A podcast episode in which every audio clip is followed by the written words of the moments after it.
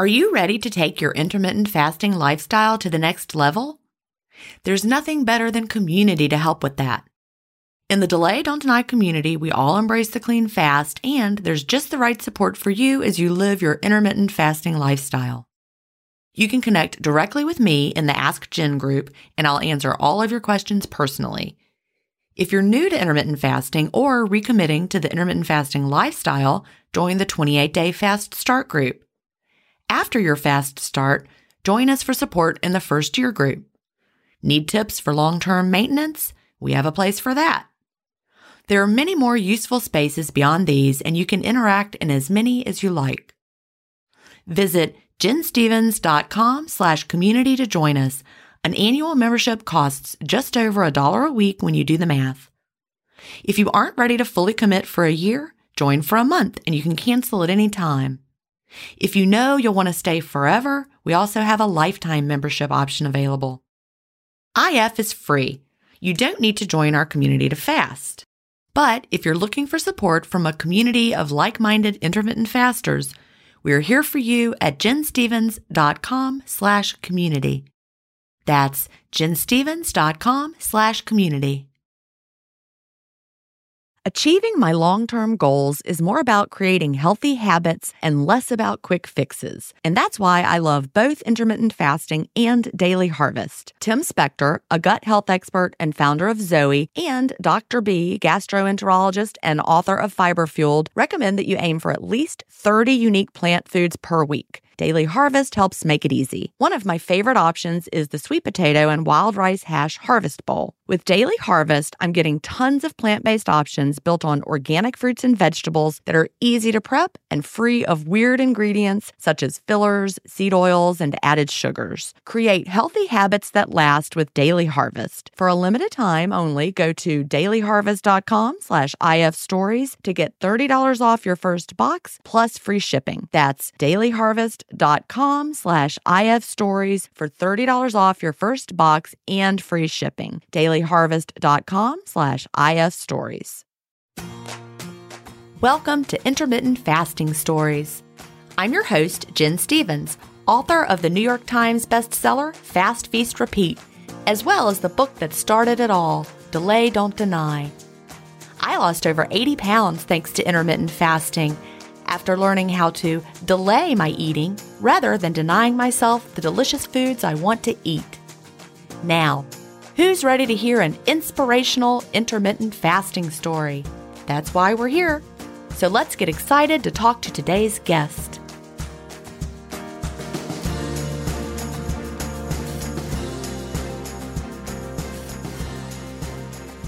Hi, everybody, and welcome to episode 157 of Intermittent Fasting Stories.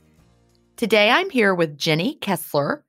Jeni lives in Wisconsin, where she is a registered nurse who works in a medical rehab unit. Welcome, Jeni. Thank you very much. I'm very excited to be here today. I'm really glad to have you. So, you know, I like to start by asking what brought you to intermittent fasting and when was that?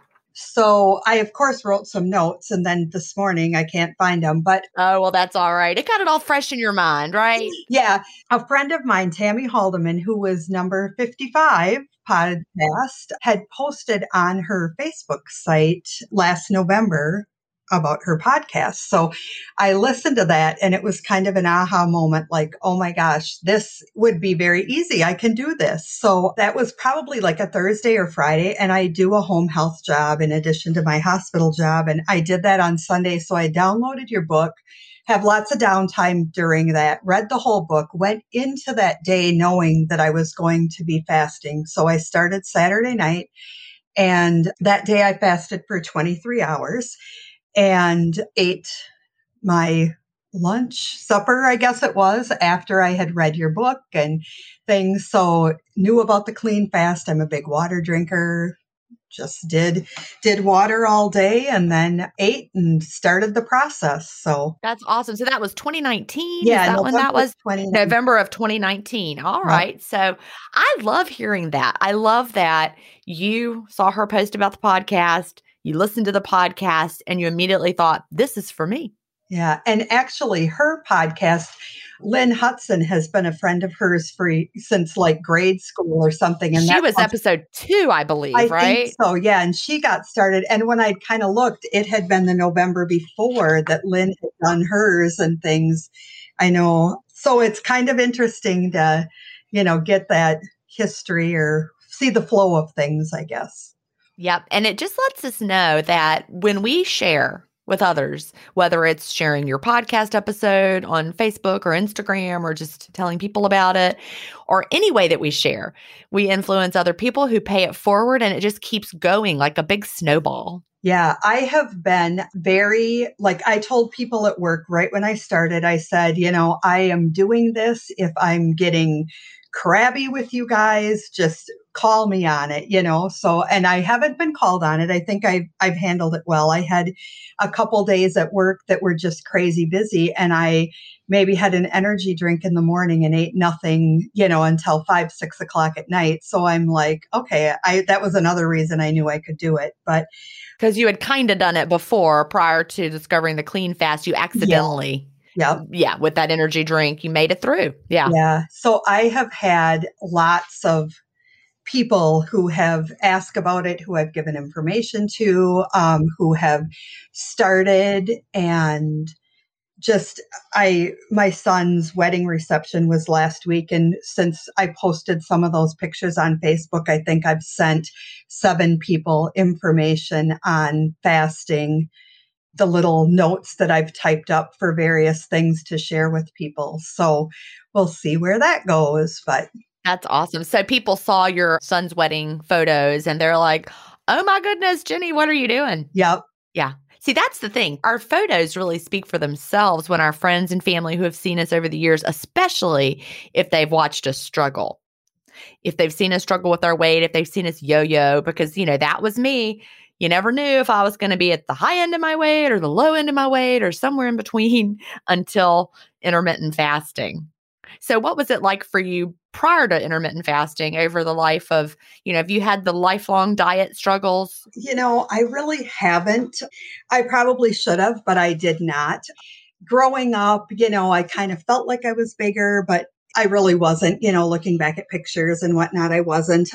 So, got married and had my first baby at 23 was able to lose the weight after him had my next one two two years later kind of you know got back down a little bit but not all the way and then after my third son was born never really took that weight off completely so i've been you know bigger all my life i actually went to nursing school like in my early 40s. And during that time, I gained weight. And like prior to that, I'd done like Weight Watchers a couple times, tried to just kind of, you know, pay better attention to what I was doing. But, and then the other big thing was my mom passed away from cancer about 20 years ago. And she had, Oh, I'm sorry. Oh, thank you.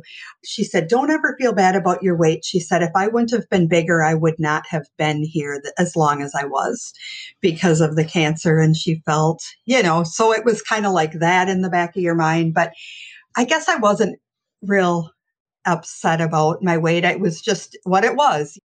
Right. So when you talk about that, like give us an idea. I mean, you don't have to say the exact number unless you want to. Don't share more than than you're comfortable with, but like how much would you say you were overweight? It wasn't enough to really like upset you, but what was I it? mean, uh, you know, I was like a little bit over 200 probably at that time, 210 or so. Well, I used to be five five, but when I went to the doctor recently, they were like, "You're five four and a half," and that's oh, giving you. And I'm like stretching, and but and I do have some arthritis in my back, and I'm sure it's you know done some compression there. But anyway, I was like, "Oh my gosh!" So so then when I was in nursing school, I had gained some weight and probably, you know, was, I think I was about 245 at that point. So hired a trainer and dieted, went to the gym, did all that kind of stuff and actually got down to like 215. Okay. And when was that? About about how long ago? That was like 2009 or so after I graduated and had more time, I did that. So got down, lost 30 pounds, so back down to about 215 then. But then over the ensuing years, had gotten up to 230 is where I started that November day. But prior to that, you just hadn't, like, you were living with the weight, and in the back of your mind, you felt like, hmm, but you never really felt like you needed to it wasn't something that was a pressing problem. No, I mean, I bought like Whole 30 and tried to eat better and, you know, did that kind of stuff. So, I mean, when I started this process, I had clothes in my closet from 20 some years ago that I was still wearing, you know, kind of. Okay. You had pretty much maintained within that range without much struggle. That was just where your body comfortably was, and you were happy to stay there for the most part. Yeah. Yeah, that makes sense. I, on the other hand, was the queen of yo yo. yeah. I was just kind of lazy and thought, I know I'm not ready for this. I think it was a lot of it. I'm not ready for it. Nothing has resonated. Nothing's been sounded like, oh, I think I could do this for a long term thing.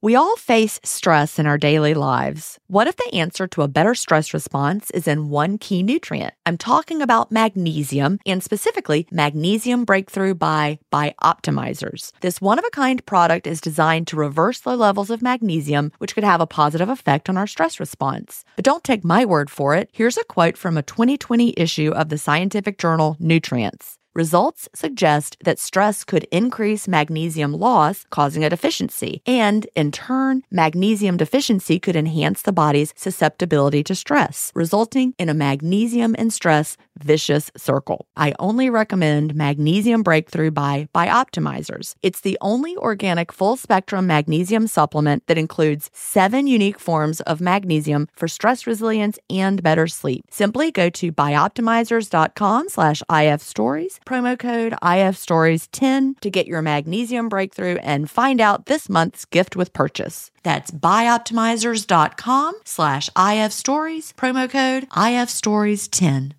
If you've been listening to my podcast for a while, you know what a fan I am of Dr. Tim Spector and the work he's doing with Zoe. I was first introduced to his work in 2015, and I've been following his research ever since. What I love most about the Zoe Science and Nutrition podcast is that they have weekly interviews with world leading experts who explain how their latest research can benefit your health. Recently, I was thrilled to finally meet him face to face as we recorded an episode for the Zoe Science and Nutrition podcast, and this episode aired on April 11th. We had a chance to talk about the world's biggest intermittent fasting study, and I had the opportunity to explain the clean fast to Jonathan, which may explain why he didn't enjoy his prior experiences with fasting. Search for Zoe Science and Nutrition on your podcast player or on YouTube to hear the latest episode, and don't forget to look for the April 11th episode to hear me, Tim, and Jonathan talk about the world's biggest intermittent fasting study. You know, I actually have have read before that it's better to like what you did, maintaining at that weight and just being steady there is actually better for us than the yo-yo of up and down and up and down. So that was, you know, you you were ready when you found intermittent fasting. Yeah. And you hadn't put your body through that whole struggle of the yo-yo.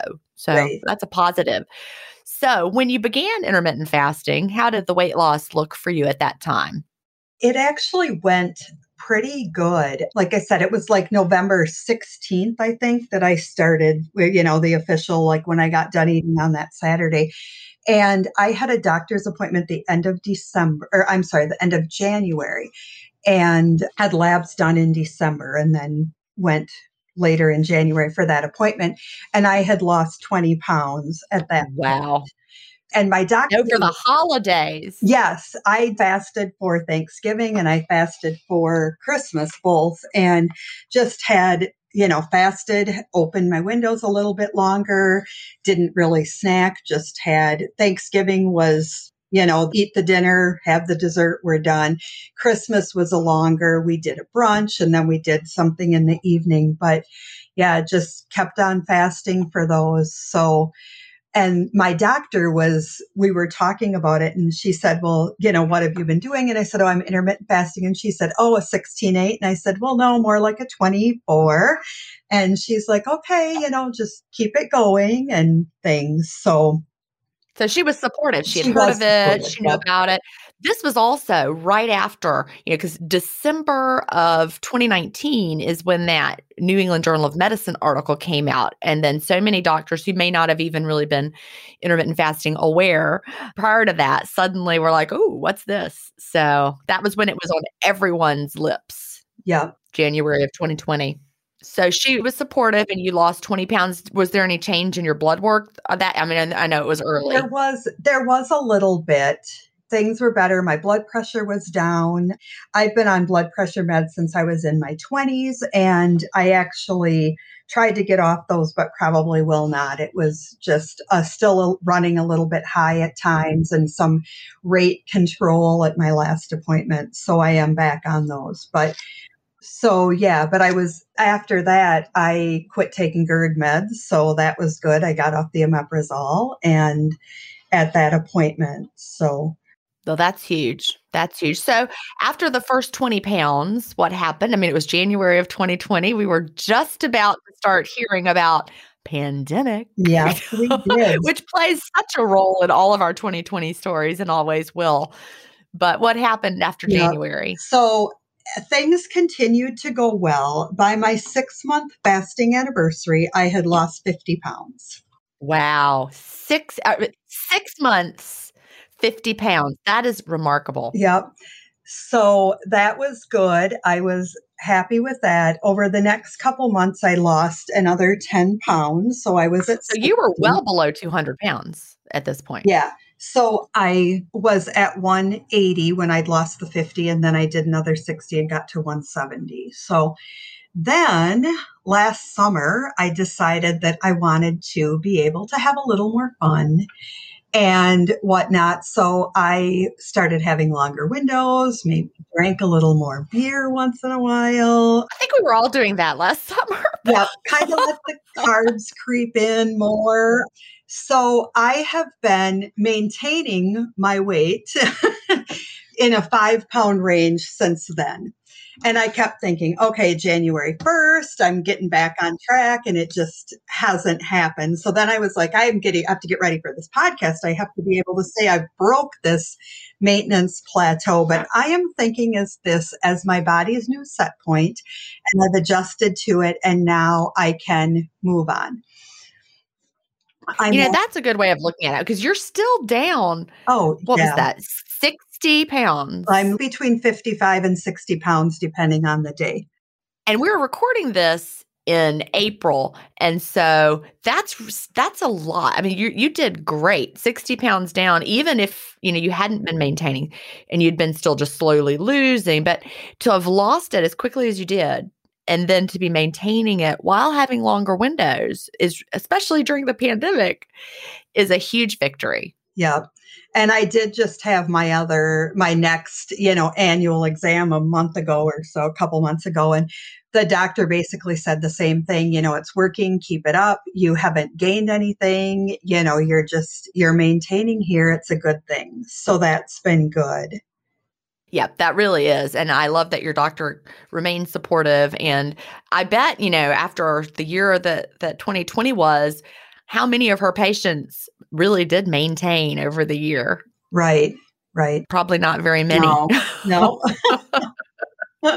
so to have maintained and even gone on to lose a little more since your last appointment, you're probably her star, one of her star patients yeah. at this time.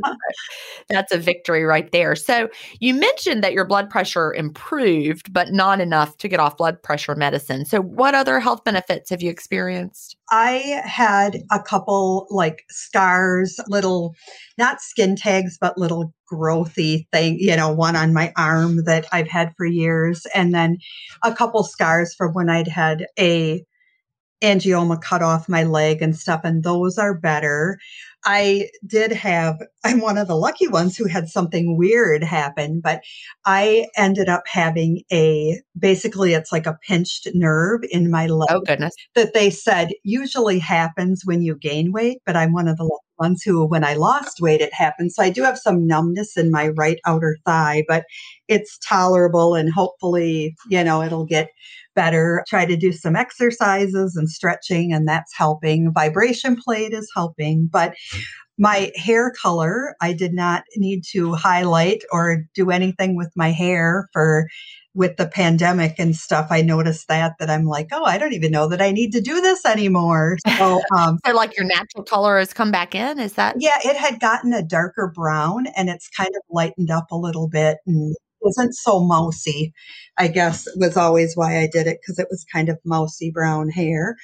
As I used to be white, and then it got darker as I went along and got older. So I'm trying to think here what else were some of the benefits I had seen. Like I said, I made a little cheat sheet and then I forgot it. That's all right. yeah. And I did review labs and whatnot um, prior to this from that December and then the ones that I just had done in like February, and things were better with all of my labs. So that's good. And my doctor is very receptive to things. So I did have a fasting insulin done, and that was oh, awesome. 4.9. Yeah, so tell me that number again. I missed it. 4.9. That's fantastic. Yeah. And I come from a huge familial diabetes type 2 family. Like all of my mom's siblings, even the skinny little ones, have become diabetic as they've gotten into their 70s and whatnot. So that is a huge bonus for me to, you know, know that I'm helping prevent that or hold it off for a while anyway. So that was yeah, that's really huge. Knowing that you're fasted insulin, like really honestly, everybody, if you have not had your fasted insulin level checked, ask your doctor to do it, like Jeni's did. And if they give you pushback, I, you know, I've heard of people who uh, there's like an online place, I can't think of the name of it. Some of these online lab companies that you can, you know, go and not for very much money, they will you know order one for you and then you can go to like quest diagnostics or whatever and then it's not expensive. So you can get that done yourself even if your doctor is not receptive. But i would start with by asking your doctor and explain why. You know a lot of doctors that that aren't familiar with they'll be like are you sure you don't want an a1c or but i'm glad your doctor was receptive. 4.9 is great. Under 5 is really what we are hoping to see for ideal although the, the quote normal range is much higher than that. You know, if you're like an eight, they'll be like, up, oh, you're normal, but really under five, I think is right around there is what we want. Yeah, and I did have a couple labs done. Like when this leg thing first started happening, I another a nurse practitioner I'd seen did some labs, and my glucose was a little bit high, so we did an A1C, and that was in nor low, nor you know, like a low range that was good too. But I'm attributing that to the coffee that I had drank beforehand, and that. Oh yeah, that'll that'll artificially make that blood glucose go up because it dumps out some of that liver glycogen. And that really confuses people because the coffee itself is clearly not providing glucose to raise your glucose level unless you're putting something in it, which you shouldn't, but it's coming from your liver. So that's, you know, clearing it out. Did you have a fasting insulin level prior to this one to compare it to? I did not. No. I wish I had an old one too. I wish I had some old data, but I don't. Yeah just wasn't on the radar until you guys were talking about it and stuff. So, wouldn't it be cool if one day that standard of care to have a fasting insulin level? Because I read, you know, an article a while back that talked. It was, I think, it might have been written by a nurse practitioner, but it was talking about fasting insulin level being the thing that we need to have our eye on because that is like the thing that as that'll precede A1C going up usually. So it, that's like the warning sign. If you watch what the fasted insulin level is doing, you can predict you the direction your health is trending from that before your A1C starts to look problematic. Yeah. And then I am doing the Zoe stuff right oh, now. are you? yes. You're in the middle of it, like right, like you're in the. You have your CGM on. I do. Yes, I'm on. It must be day five, but I. You've already eaten the muffins. Well, I ate the muffins on Saturday, but then I could not get myself to bleed enough, so I'm going to oh. eat that day. And I'm just going to have. Are they sending you more muffins? They're sending me more muffins and another blood test. They weren't. I didn't find them horrible. I did lots of water and you know got them down. Those muffins, bless them, because I was, you know, I really love muffins. So the people, I had some of the moderators in in one of our groups. They did it like we all signed up at the same time, but I had a lot going on, so I was like, I, I have to, you know, they did it several weeks ahead of me, and so when it was time, I mean, when they were doing it, they're complaining about how bad the muffins were, and I'm like, but I really like muffins, so I think I'm going to like these muffins. I was like, oh, no, that's a lie. but getting that blood out is no joke. Oh, I know. And I was like, I did everything they had suggested and stuff. And mm-hmm. I'm, you know, on the DDD social network thing. So I'm in the Zoe group there. So I we were talking about it and you know did all that kind of stuff and I just was not bleeding. So I just thought I'm gonna talk to one of my lab friends and have them draw me. Uh, they think they'll get them to me. Like sprinkle it on the card yourself. Yeah, I'm like, we'll just get a vial, do a vial, and drop it on. I'm like, oh my gosh. And somebody had posted on the site a picture of theirs and they had all this blood and it was way over over the line. I'm like, I have nothing on my face. I was able to get a lot of blood out by doing that squeezing. And for anyone who's listening and thinking, what in the world are Gin and Jeni talking about? This is Zoe. If you go to ginstevens.com slash Zoe, you can read all about it. And they are checking to see on these muffin days, they're checking to see how your blood clears glucose and also how your blood clears fat, because that's an indication of you know, the foods that may work best for you down the line. My body clears fat slowly, which I learned. And so therefore I can't like for ideal health and lower inflammation, I should not eat a lot of fat all at one time. It's not telling me to eat a low fat life, but it's just telling me that I have to spread out my fat more so which is harder to do in an eating window, I have to admit.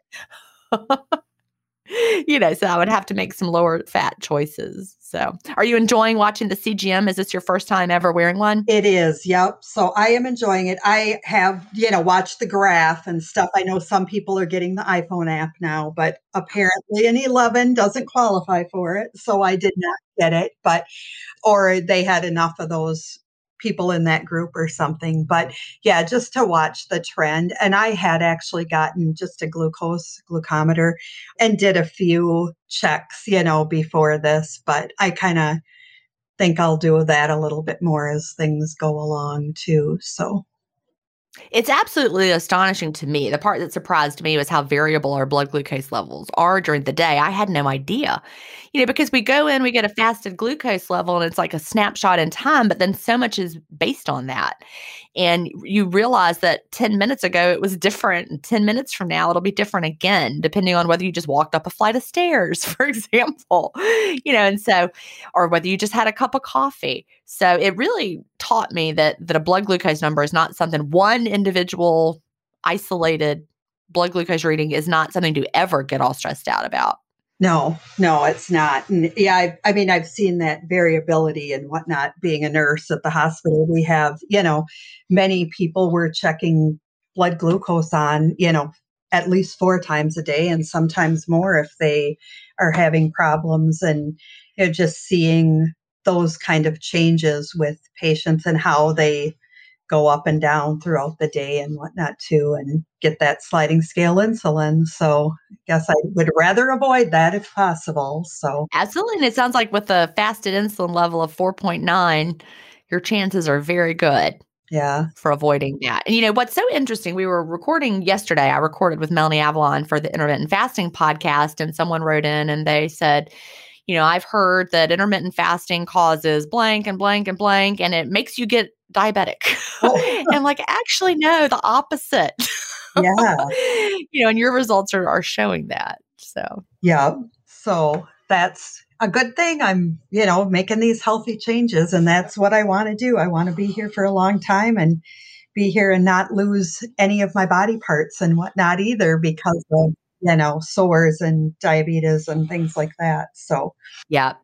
Yeah, I'm watching my dad struggle with health effects of that. It's challenging and hard to watch. You said you've seen family members go through it yourself. Yeah, yeah, and the renal failure and dialysis. So, yeah, That's so yeah, we're going to avoid that for ourselves absolutely. So, how has your size changed over time? You know, you said you had clothes in your closet from 20 years ago. Are you wearing a whole new wardrobe? I would imagine so. I am wearing a whole new wardrobe. So, I went from a 16 18 jean generally to a 6 8 and like a 2X top generally. I mean, I had a few threes and ones and whatnot, but to a medium large. So that's such a good feeling. Yes. Yep, it is. And I just recently pulled more things as I got my winter clothes out. I had some sweatshirts and whatnot, some 2Xs that I've just been wearing because they're warm and cozy. But I'm like, okay, I'm done. I'm, you know, pass them along to people. And it's time. And, you know, if you're like me, every time I ever lost weight before, before intermittent fasting, I would still hang on to things. So I had like up in my attic, I had clothes from every size. Like whatever size I found myself in in a season, I could go up there and find something that fit me from years past when I was that size. So I was always going up and down in that range. My range was from a 6 to a 16, 18. I had everything in between. And so with intermittent fasting, when I got down to my goal initial goal in 2015, I got rid of everything for the first time ever. And it felt so good. I'm sure. Yeah. It did. I haven't needed it again. Actually, here's a funny story. Today, before we recorded, I'm in the process of culling out my clothes, things that have gone out of style. I've never had this happen before. I now am at the point where the clothes that I bought in 2015 that still fit me, you know, obviously some of them got a little too big over time as I lost a little more weight, but the things from 2015, 2016, it's been five years, they're starting to look out of style. And I'm like, these just aren't working, or they're getting shabby, they're wearing out. what is, I've never even had this happen before. Clothes wear out before. Yeah. so I've got to do some shopping just so I don't look like I'm, you know, on the what not to wear from wearing things. Yeah. oh, yeah, it's that's fun though. Feeling. it is such a good feeling. I'm having to get new clothes because they're just not in style anymore. So if anybody sees me in public, oh well. so I bet you've had a lot of fun shopping for. I mean, can you remember being a size six eight before? Not really. No, it's been you know i kind of remember like you know high school college i don't have i know sometimes people know exactly what they weighed when and different things like that and i mean i think i was probably like a 10ish in high school and you know whatnot so i'm not positive. Probably wore jeans with a waist number but i don't i know i did actually. Levi's that you'd have to write out cross off the oh, yeah and, the waist number. I didn't wear those for whatever reason I didn't wear the waist number when I always stuck to the sizes, but I remember I was always so confused by those waist numbers. I, I was wearing like the Jordache jeans and the Gloria Vanderbilt, you know. Yeah. That's what I remember. Yeah. That's really funny. It's so much, I don't know, there's something psychological about a single digit clothing size. Oh. I don't know, you know, what it is. There's a big difference between an eight and a 10, just in your head. It just yeah. feels pleasing you know, crazy as it is. yeah. Yep. I think the manufacturers know that. Yeah. And things are a little little bigger than they used to be, maybe. I don't know. well, that is true. You know, I've got clothes from the past. I've got a pair of gosh, I think they're size eight. They're shorts. They're, they're khaki shorts and they're pleated pleated mm. khaki shorts from, let me think, the mid 90s, maybe 95. So it was well before I had kids. And I put them on now, and they were size eight, like I said. And the waist fits me now at the size I am now, but they're way too big everywhere else. they're like, like wearing a bell or yeah. something. they were not attractive even at the time. Those pleated shorts. Please don't bring back pleated khaki shorts, America. No, no. but I kept them. I don't know why I hung onto those shorts. Of all the few things that I kept, those were. I don't know. I just I felt good wearing them, so I kept them. But I, I put them on sometimes, and it's hilarious. And we would tuck our shirts in. Remember? Oh yeah, yep. Tucked our shorts in, and then so it was like this flared out shorts. I don't even know. well, let's talk about exercise and staying active. Do you have any sort of, of routine there? Or are you more like me where you just kind of live an active life with just walking around and doing your job? Yep. pretty much that. And then outside activity, I like to hike. I like to kayak in the summer and do that kind of stuff and, you know, do hiking and things. But no, I am not a very active person. As much as I'd like to be, I am not. I'm a little bit more now, I think, than I would have, you know, than I was over the years. I mean, I've always hiked and a good friend and I would go like we did waterfall tours a couple summers ago. We didn't last summer because of the pandemic. But before that and you know I'd hike up and down and walk up and down the 250 stairs each way to go to a waterfall and things like that. But you know, would be kind of huffy and puffy and wouldn't do it as often. But yeah, during the pandemic, my three year old granddaughter Willow loves to be outside and loves to hike with me. So we would do obviously a little bit flatter, easier hikes and not as far. But, you know, if I did have to carry her back, it was like, okay, here's 30 pounds that I'm not carrying on my body anymore, but I can carry her, you know, kind of deal and stuff. But yeah. That's so. striking to feel, isn't it? When you're carrying around an extra 30 pounds and then you lost more than double that so if you had to carry two of her down the trail, wouldn't have. You couldn't even do it. yeah. I couldn't. No. That's amazing. Such a good feeling. I would say you sound like an like you're active to me. Yeah. I mean, I but I don't go to like exercise classes. I do yoga once in a while, but I'm not going and I, you know, have paid that was my big thing. I don't know how much money I spent at gyms that I'd go for a little while and then I wouldn't go and I'd keep paying for them thinking, oh, I'm going to go next week. And you know, just that was my not so much the diet things, but I paid for gyms for numerous years thinking, oh, I'll go tomorrow. And I've kind of been thinking about maybe doing like the weightlifting stuff. I, you know, do that, but I don't know. I haven't committed to it yet. I get it. And, you know, you may be able to find a, something you like to do in your home instead of going to the gym. Because I have, um, oh, when we actually when we bought our house, not the house we're in now, but our, our previous house, the lady bef- who owned it before us had like a little in the basement. She had all this Nautilus equipment. Do you remember Nautilus? Yeah. I mean, it was like expensive health club quality stuff, and I had a basement full of it, and that was one of the draws of buying this house. And I was like, look, we're buying this house. It has this whole basement room full of Nautilus equipment. We didn't even use it when it was in the oh. yeah. that, or I didn't, you know, uh, that's just not part of my lifestyle. I was like, I am going to be so fit. We had to like find somebody to come and remove all that equipment, take it away after we lived in that house for a few years so we could like recover the use of the space. But, you know, I think you're either somebody who really likes to do that or you're not. And, you know, maybe you could find like something you could do resistance bands or something while watching TV. That's more of my speed.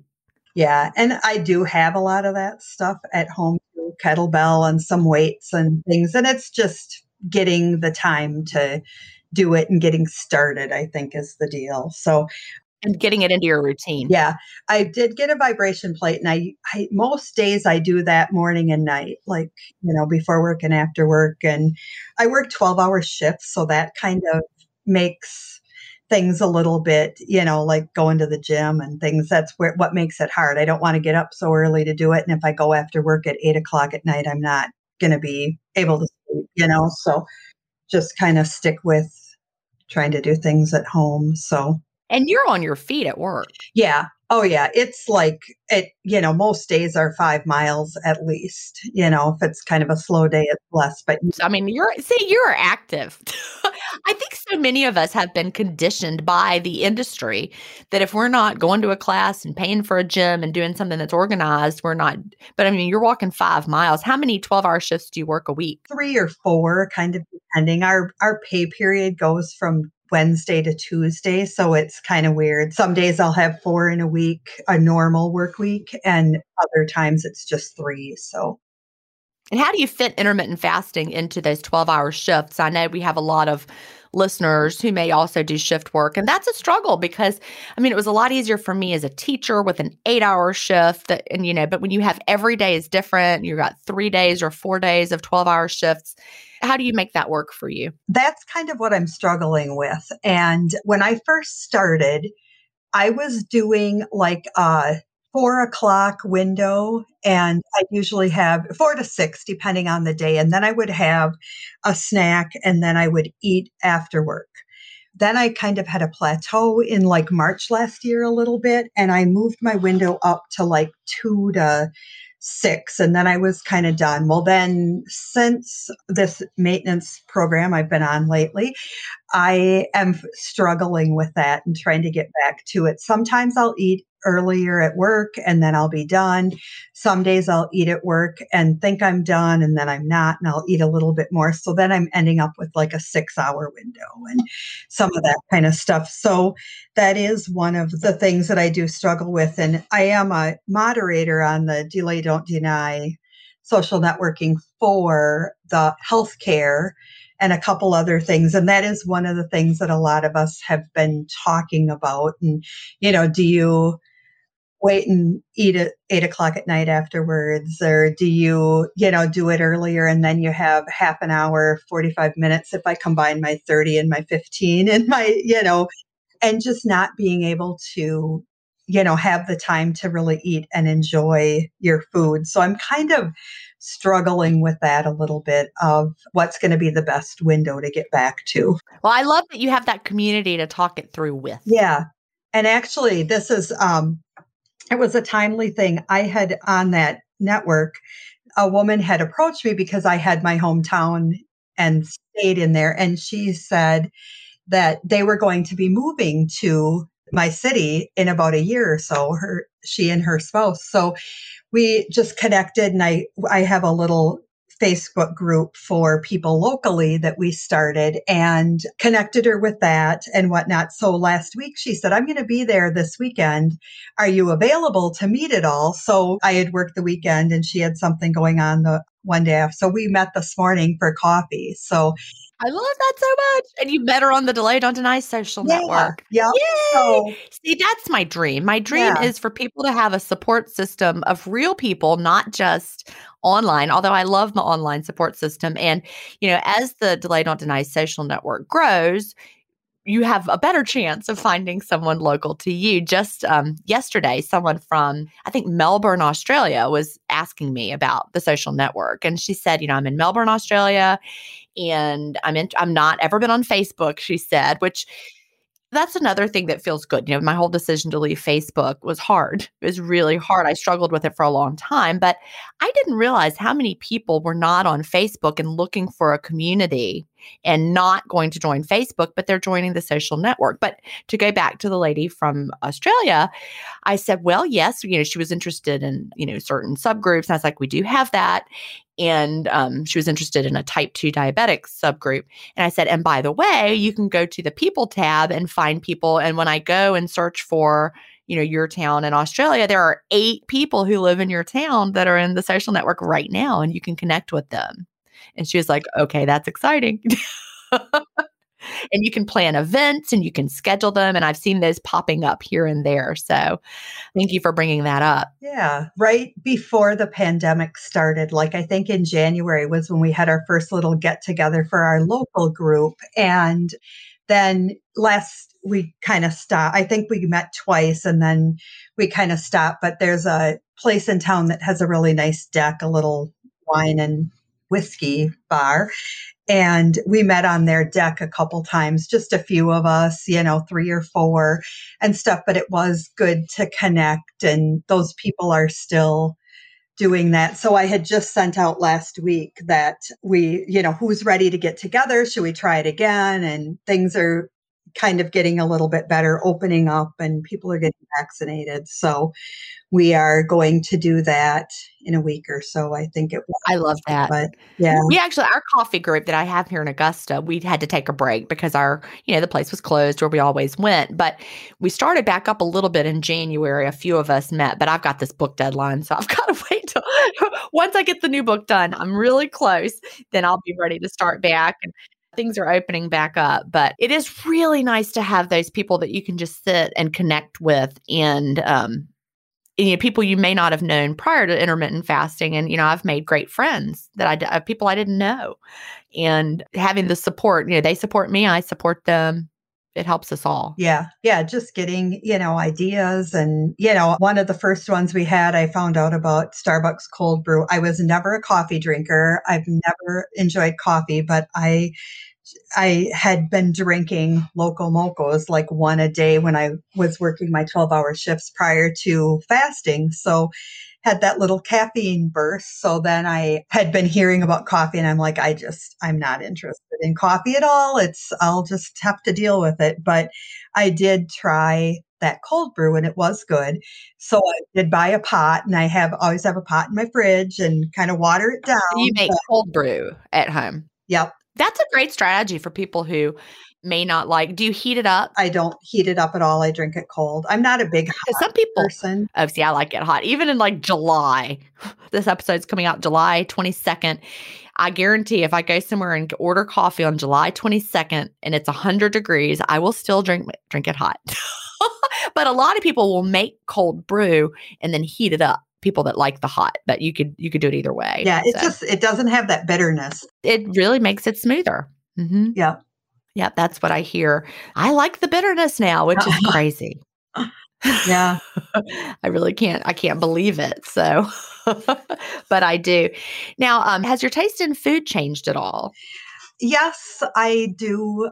I'm eating more vegetables. I'm, you know, kind of forcing myself to do that. I still have the junk food occasionally. I know your Doritos. I like Doritos. yeah i still like them try not just try to buy a little bag or like have them elsewhere and stuff. But like, I just discovered a new bakery that's really good. So I've been, you know, doing that kind of stuff. And I've been really trying to limit myself a lot more. But yeah, just, and I kind of, I know, you know, trying to figure out what is best for me, but I've kind of been trying to be more protein based a little bit and you know, filling up on that to see if that helps and salads and whatnot. So, This episode is brought in part to you by Audible, your go to destination for thrilling audio entertainment. Whether you're looking for a hair raising experience to enjoy while you're on the move or eager to dive into sinister and shocking tales, Audible has an exclusive collection of thrillers from best selling authors that will keep you on the edge of your seat. Like James Patterson's first audio only thriller, The Coldest Case. Experience stories like never before, where every chilling detail is brought to life by captivating sound design. Plus, as an Audible member, choose one title a month to make yours forever. And now, new members can try Audible free for 30 days. Just visit audible.com slash WonderyPod or text WonderyPod to 500 500. That's audible.com slash WonderyPod or text WonderyPod to 500 500. At Amica Insurance, we know it's more than just a house. It's your home, the place that's filled with memories. The early days of figuring it out to the later years of still figuring it out. For the place you've put down roots, trust Amica Home Insurance. Amica, empathy is our best policy. And you know, the Zoe results will help a lot too.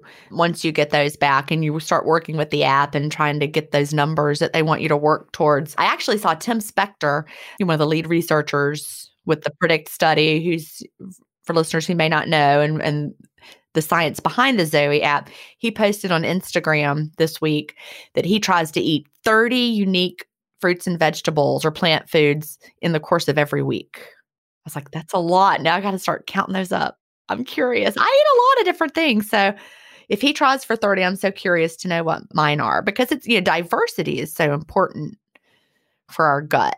Not just eating eating the foods, but having a variety. yeah. Yeah, that tracking of things though is not Ah, I get it. That's not fun at all. no, I don't want to track it, uh, but I it might be fun to count it up, like just to see how many different things, like how many different plant foods I'm getting, and you know, because I could tend to eat to the same three over and over. Like every day I have an avocado, or I have the black beans, but instead having maybe choose a different kind of beans certain days. That's the challenge for me is getting in a food rut yeah. With the things that I like. Yeah. And that are easy and Mhm. well, yeah. Yeah, thank goodness for the meal delivery kits because I was just at the beach last week or so and you know, I was I was not going out to eat. I was there by myself. I was working. And so I was like, well, I'm not going to go out to eat very much. I'm going to try to eat here. And so I just ate the same thing every day. And from the grocery store, like beans and potatoes, boring. Yeah. uh, so I need a little more variety. So, you know, other than meal timing that you're, you know, with your your shift work, is there anything else you struggle with? Um, not really. I don't think so. Well, that's good to hear. Yeah. You know, just the yeah, mostly that timing of trying to figure out, I don't know if it's so much motivation, but just kind of, you know, getting into this kind of a rut and, you know, having to force myself to be like, okay, you need to get back on track and you need this. Cause I do track my eating windows and, you know, look at that and they are definitely extended. So I do need to be you know, reining those in and just be like, okay. So you can see it with the tracking. You can tell that they're, yeah. That, yeah. Sometimes people are not aware. They don't, they're like, well, I haven't changed anything. And then when they examine the data, yeah. They see, oh, mm, I did change a little bit right yeah. there. no, I know I've had longer windows and my food choices always haven't been that great. So that certainly happened for me during the early days of the pandemic. I was baking things I had never baked before, like everybody. we didn't have anything else to do, right? Yeah. Yeah. and so, and the windows got longer and the cocktails creeped in. yeah. Mm. very very normal. So you share with with people that you're doing intermittent fasting. How many of your coworkers have you brought on board? There have been four people at work that are intermittent fasting. So, and then, you know, I'm not even sure totally about all of the friends and stuff with, you know, our acquaintances and things. I know that there are a few people for sure who are actually doing it. I've shared my information with total strangers kind of deal that they have been. I was at an event last year before the pandemic and somebody i hadn't you know it was kind of early days but i was probably 30 pounds down and we were i had stopped to talk with her and she you know complimented me and asked what i was doing and stuff. So i told her and then two other people at the table were interested too. So i i shared information with all of them. Haven't, you know, told people about this group that we had because, well, I guess, yeah, I think we did have that. I think that was in January. So we did have that started and whatnot. So it's been, you know, there's people I've shared with that I don't know if they're doing it as well. Right. And that will happen. You know, if if we share it with people even if only 1 out of 10 starts to do it right away you know, that may feel like, well, I told 10 people and only one person did it. But those other nine heard you. Yeah. Maybe they'll be ready one day. You planted that seed and just helping one person make that life change and that transition. Yeah. It feels so good. There really is no better feeling. You know, I love that, you know, all the people that are listening that I don't know, I love that my message is getting out there, but there's something that really feels very exciting when it's someone I went to high school with who reaches out and says, Hey, I read your book and now I'm doing intermittent fasting and thank you. That just, it feels, I mean, it's somebody you know, it just feels amazing. They all, it all feels amazing, but you, you know what I mean.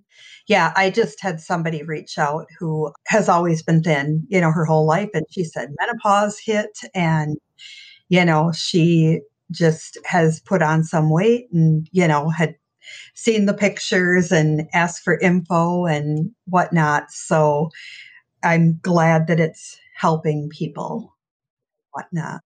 And you know, you're a nurse, I'm a teacher, and so it's in our DNA to help other people with. with I want to teach them, you want to heal them. Together, we can teach them and heal them at the same time. And, you know, officially, I can't talk about it a whole lot at work, but I have, you know, there's been a couple times where I have been talking with people and, you know, said, made the comment that I have lost weight recently and whatnot. And, oh, how are you doing it kind of deal. And just said, you know, this is how it was. And one person was very interested. I don't know if you know, she was going to look it up. She said, I'm going to look, check into this right now. And, you know, was a younger person and was looking on her phone at the time. So I have not seen her again. I don't know if I ever will, but, you know, it's like, hopefully it's at least something there in the back of your mind and whatnot. So We planted that seed. That's it. You plant the seed, you move on, Yeah. and you hope that one day they'll come back to that, even if it isn't right away. Yeah. So, what you know, what would you say is the best part about intermittent fasting? I, for me, it has been the ability to keep up with this grandchild, to know that I'm going to be here for her and to be able to, you know, do stuff with her, you know, go for bike rides and hike. And hopefully I can get her in the kayak this year. Her mom hasn't wanted her with me yet, but no, she's afraid she'll be swimming. No. Oh, well, get her in, put her in a life jacket, put her in that kayak. Yeah, she's got a life jacket. She'd have a life jacket on, so we'll see. But just to be able to do things like that that I like to do, but haven't done lately just because of that additional weight. But I did kayak and I did hike, but not as much as I have been lately. So Well, it, it's hard to move those pounds around. You know, I, I think back to the story I told in Delay Don't Deny of hiking up the Mayan ruins, carrying, you know, 80 extra pounds over what I have right now. And I did it, but it was hard. It was hot. and I was uncomfortable. I was sweating and I was wearing a dress. oh yeah. That's the way I dressed back then. You know, I wore flowy things that wouldn't, you know, bind me. You know, I wore a lot of dresses just because it was, you know, quote, more comfortable. I could kind of hide under there. last spring I had bought some clothes and I had shown my sister a dress. I sent her a picture and I said, What do you think? Is it too young? And she's like, It's too flowy. It's too big. You don't need Right, you don't need that anymore. anymore. Yeah. And I Right. was I had a lot of empire waist things, you know, because right under my rib cage is like my smallest point. So I would have the, the empire waist coming out from there. And I don't know. I thought I was fooling everybody, but no. I look back at that girl with a lot of love because I was trying so hard. Yep. Yeah. So we are almost out of time. What would you tell someone just starting out with intermittent fasting, or what do you wish you knew when you first started? I guess I would just tell people just to start and try things and not be so worried about all the little things, you know, clean fast and just try to get, you know, your time in as long as you can, do it as long as you can, not to be so worried about all the rules and stuff. I mean, I'm a I'm a rule follower, but maybe it's the medical background or whatnot, but I didn't get so hung up on all of those things that some people are so worried about, you know, and that's I know what you mean. personality. But yeah, just to start and do what you can and try to do, you know, maybe increase your fasting time every you know couple days add on 15 30 minutes and you know get to that point sometimes it i got started and it went good for me but not everybody does you know so just to be open to it just do what you can and keep working towards that goal you have in mind And be gentle with yourself when you're, you know, going along the way. You may stumble. Yeah, I mean, like I And said, that's this okay. plateau, it's been like I have just embraced it and thought, okay, it's a body set point, and one of these days I'll get back, but I have not gone back to where I was. So, which is my goal, and get back on track here and keep losing the last, you know, 20 pounds. And then there's like people who say, oh, you look good. You don't need to lose anymore. It's like, well, your clothes kind of cover up some of that extra subcutaneous tissue that I want to get rid of. So, fat. Your body will do what it does when it's ready to do it, right? Yeah. Yeah. And keep me posted about how the Zoe is going. And, you know, I really think if I needed to lose 20 more pounds, I really would follow, I would track it from the Zoe app and I would eat according to those recommendations. And I know from the short period of time that I followed them just to see, like I was getting into really deep ketosis and I could feel it. And I, my window was a little longer and I was eating a giant amount of food, but it just suited my gut microbiome, the way I clear fat, the way I clear blood glucose. They they're definitely onto something there. Yeah. So Yeah. I look forward to hearing from you. Tag me and stuff because I'm not. I, I don't have time to go into all the Right. groups and see everything that's happening. But if there's something you want me to see, tag me on the social network and I'll see it. Yep, I will do that. So yeah, I'm glad I did it. I had done some genetic stuff when I had COVID in the fall. They offered it through Mayo. And I did that and it gave me some basic, like I don't clear alcohol real good, which I've known. Uh, I get a hangover. Yeah, welcome so, to that club. Yeah. So some of that basic stuff. So it'll be good to have more details. So, you know, and it's so funny talking to my entire family. Apparently, this comes from my dad, the not clearing alcohol well, because my mom, they've been divorced since I was little, but my mom's like, oh, yeah, back in the day, he never could drink. And, but then all of, I'm one of four of my dad's kids, and the other three all are like, yeah, uh, that's me too. And I'm like, why did it take me so long to figure this out? I'm the slow learner of the family. Everybody else like knew alcohol made them feel bad, but I was still trying to make it work for me yeah. for all these decades. Gin, the slow learner. Anyway, Jeni, it has been great to talk to you. Thank you so much for taking the time to be here today and keep me posted with how it's going. Sounds good. Thank you. Have a great day. You too. Do you have an intermittent fasting story to tell? Email me at gin at intermittentfastingstories.com and I'll add you to the lineup. That's G I N at intermittentfastingstories.com. The world wants to hear your story. That's it for today. Remember, I may have a doctorate, but I'm not a medical doctor. So don't use anything you hear on this podcast as a substitute for medical advice. Please always check with your doctor or healthcare provider if you have medical questions. I'll talk to you next week, Fasting Family, where we will hear another inspiring story. Have a great week and fast on.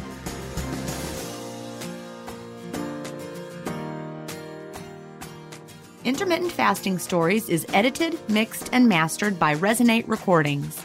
To learn more, visit them at resonaterecordings.com or email them at hello at resonaterecordings.com. Intermittent Fasting Stories listeners will receive a free offer if you mention that you heard it on the podcast.